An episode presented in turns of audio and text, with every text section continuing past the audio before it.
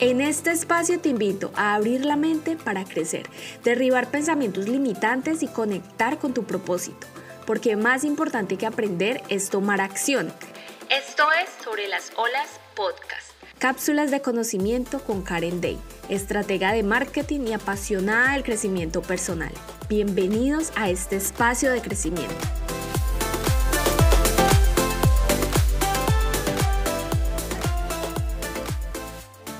¿Cómo crear un plan de marketing de contenidos que convierta a seguidores en clientes? Lo primero que debes analizar es cuál es tu situación actual, en qué situación se encuentra tu negocio.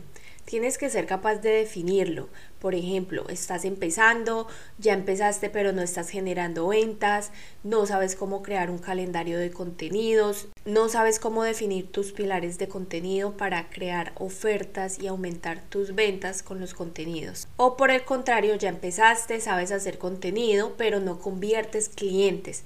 Piensan de pronto que tus precios son muy caros, estos dos escenarios son muy diferentes, pero debes tener en cuenta cuál es tu situación actual, cuál es la estrategia que estás usando, porque para estas dos situaciones hay dos tipos de estrategia que se deben manejar. No es lo mismo una estrategia para generar más clientes que una estrategia para una persona que apenas está empezando y busca primero visibilizar su cuenta. Segundo, debes tener en cuenta cuáles son tus objetivos de marketing. Un plan de contenidos sin objetivos no servirá de mucho. Todas las publicaciones que realices para tu marca deben responder a una meta en concreto. No puedes publicar por publicar, debes tener un plan de acción para saber por qué estás publicando ese contenido y cuál es el objetivo que esperas ver detrás de él. O por el contrario, ya empezaste, sabes hacer contenido, pero no conviertes clientes. El error que a veces cometemos es publicar contenido esperando recibir muchos likes o muchos comentarios. Y claramente no es que esté mal porque ese es el resultado que nos estará indicando que también nuestra audiencia se comporta con los contenidos que estamos publicando. Pero lo que quiero que entiendas aquí es que el objetivo principal no es recibir likes o comentarios. Claro está que si en tu objetivo cuando publicas ese contenido está subir o aumentar tu interacción ya es muy diferente. Pero si tu objetivo es vender o atraer nuevas personas, nuevos seguidores para que por lo tanto se conviertan en clientes, entonces no deberías enfocarte en simplemente publicar un contenido para recibir muchos likes.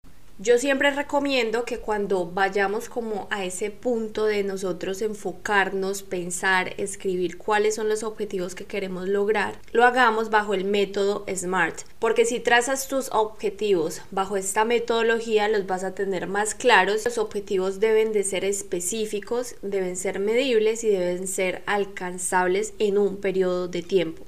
Entonces, supongamos que uno de tus objetivos específicos es aumentar tráfico a tu página web. Entonces, en tu calendario de contenidos vas a tener una sesión dividida para cada objetivo y para cada acción que vas a tomar para cumplirlo. Es decir, si quieres aumentar tráfico a tu página web, entonces en tu calendario colocarás que en una fecha determinada vas a realizar una publicación de promoción por ejemplo, de un 2x1 que haya en alguno de tus productos y vas a hacer el llamado a la acción de que en el link de tu biografía van a conseguir la información que estará en tu página web. Este sería el método que estaríamos usando desde los contenidos, la descripción en el copy llamando la atención de nuestro cliente y enviándolo a nuestra página web. Por lo tanto, el resultado sería generar más tráfico. Hablemos ahora de la importancia de tener un calendario de publicaciones bien definido. Si tú quieres tener éxito en las redes sociales, principalmente en Instagram, debes de ser muy constante y el calendario de contenidos te va a ayudar a esto, a organizar las ideas que tú tengas de tus contenidos, a definir las publicaciones que vas a realizar y a definir esos objetivos que tú tienes usando el plan de contenidos.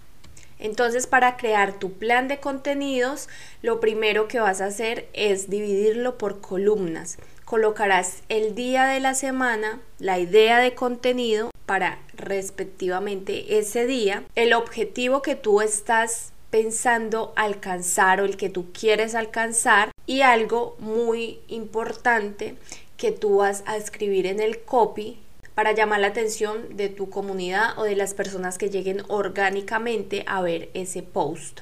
Al comienzo puedes ver que de pronto te vas a tardar más creando este plan de contenidos, pero a la larga vas a ahorrar muchísimo más tiempo porque no estarás todos los días pensando qué voy a publicar hoy, qué tengo que publicar hoy, sino que tienes definido tus pilares de contenido, que esto es súper importante para empezar a emplear y poner en práctica tu plan de contenido. Siempre recomiendo que escojas por lo menos tres pilares de contenidos, educar, inspirar, que sea entretener y no podemos dejar de lado vender. Igual cuando tú estás educando, tú estás ofreciendo valor y también puedes generar una venta al final porque estás generando valor. Entonces llevas al seguidor por cada paso ofreciéndole valor y a lo último puedes realizar la venta. Entonces también esto es un método de ventas que tú puedes emplear. Pero para no enrollarte más, entonces estamos en el plan de contenido que tú tienes que crear, lo puedes crear en Excel, lo puedes crear en las notas de tu celular, lo puedes imprimir, o sea, todo esto ya depende de cómo sea más fácil para ti organizarte. Por ejemplo, en mi caso, por mucho tiempo intenté usar Excel porque muchas personas lo usaban, veía que podías organizar todo muy bien por columnas, pero en mi caso no se me daba bien, o sea, terminaba por dejarlo abandonado, no me sentía muy cómoda con ese método de organización para mi plan de contenidos.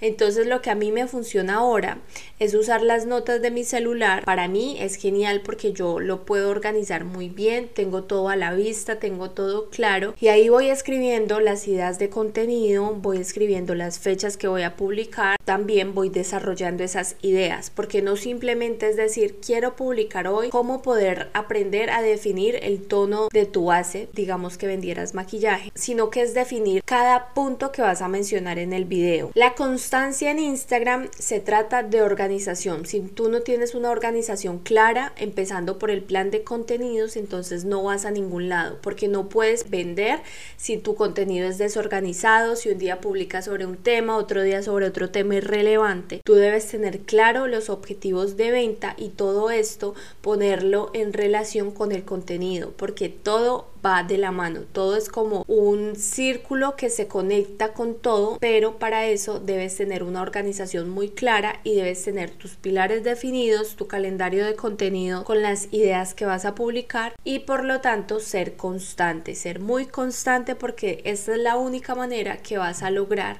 llegar a más público, ganar más seguidores y por lo tanto posicionarte. El posicionamiento viene cuando tú eres constante, cuando hablas de lo que sabes y cuando creas confianza en tu comunidad y ellos aprenden a confiar en ti y en lo que haces. Entonces, espero que te haya servido mucho este episodio del día de hoy para crear tu plan de contenidos. Si tienes cualquier duda o cualquier pregunta, puedes escribirme a mi Instagram que yo por ahí siempre te voy a responder a través de los mensajes directos. Mi Instagram es arroba Karen Ramos, me encuentras de esta manera y te veo por allá. Nos vemos en un próximo episodio. Chao.